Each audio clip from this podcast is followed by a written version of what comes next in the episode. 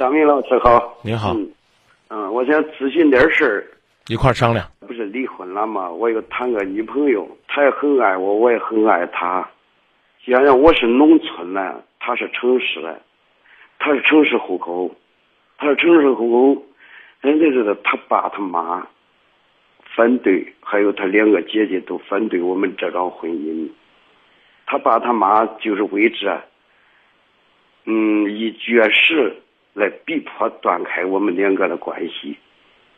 你说现在又遇见这事，他也很困，也很苦恼，我也很难受，我也不知道咋办。我请说说您说说您的情况呗。我那个啥，我是我离呃怎样离婚了，还是怎么的？嗯，行啊，你你就说说你什么条件？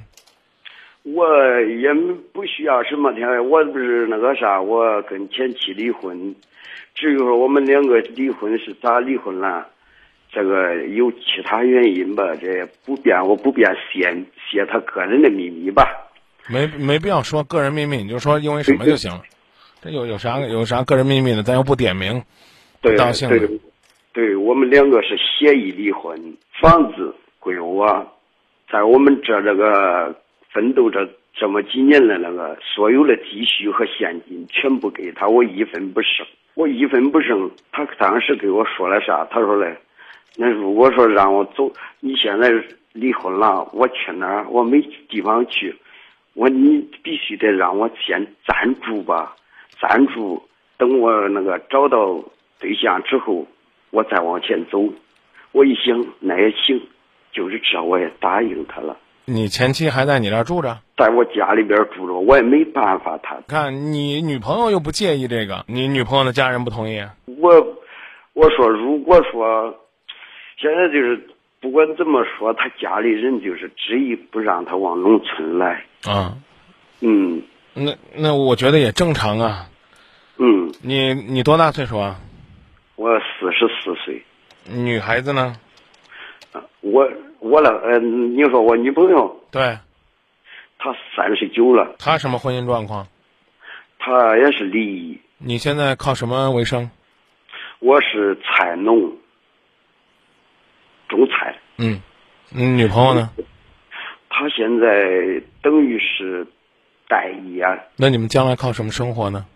那就是靠我种菜嘛。啊我们这离蔬菜批发市场比较近，嗯，我得我我愿意去奋斗，为她去奋斗。你怎么奋斗了呢？认识这个女孩子多久了？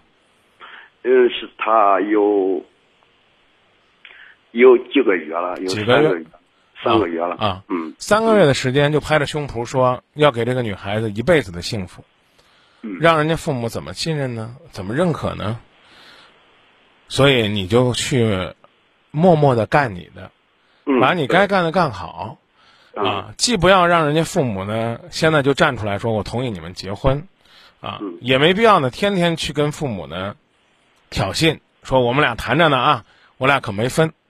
啊，就这么交往着、交流着，两个人共同的，就像你讲那样的，卖着你们的菜，做着你们的这个小生意，让他的家人看到你们的努力，看到呢农村天地大有作为，看到呢尽管在情感上你们都彼此有挫折，但对这段感情很认真，这最终才能够说服人家的父母。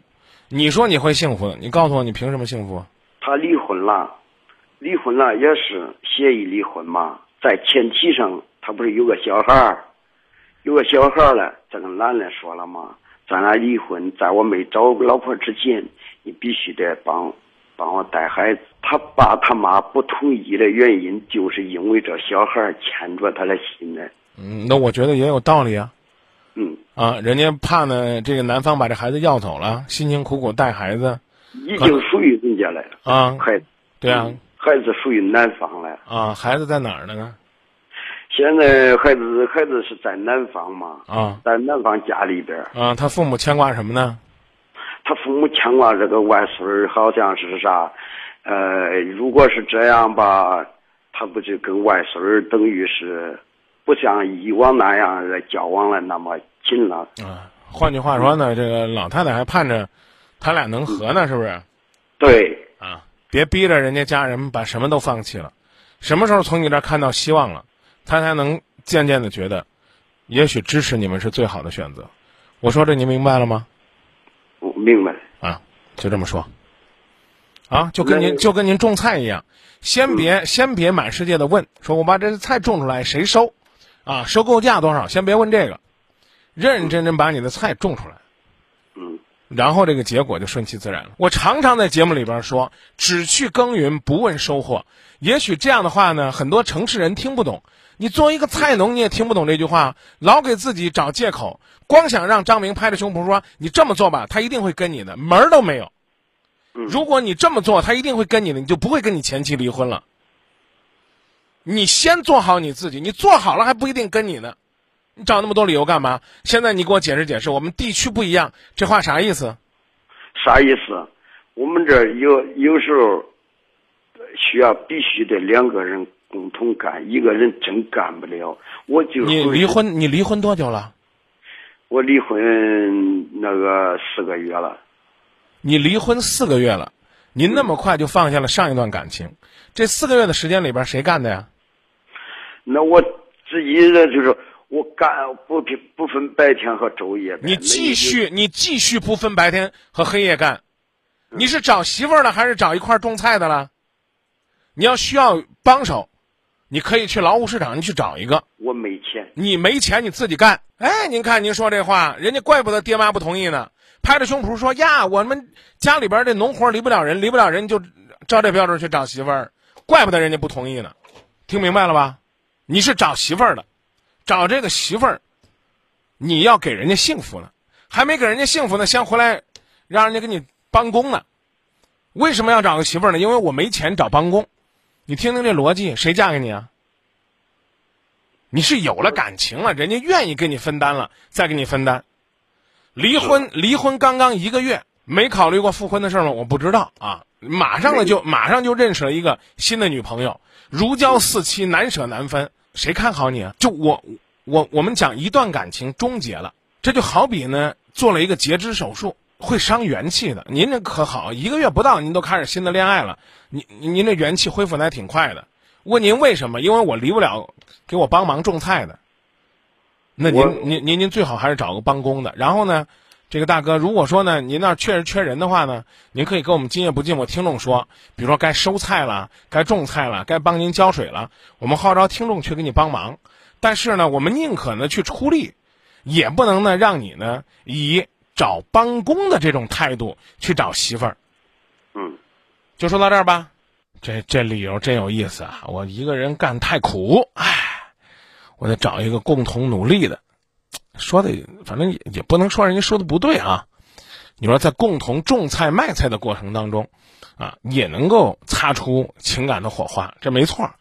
可是呢，你去谈恋爱的时候呢，就奔着说我先找个人当我卖菜种菜的帮手，这显然呢就太有功利性和目的性。我隐隐的倒是觉得。说不定人家家人的反对呢，对这个女孩子来讲，就是真的是说不定是一个正确的方向。我不知道大家是不是支持我刚刚的这个说法。情感的智慧来自生活，生活的智慧陪伴情感。感谢各位在声音的世界里边共同关注生活的酸甜苦辣。我是张明，想了解更多精彩内容，可以在抖音关注张明的深夜电台，以及在快手搜索主持人张明。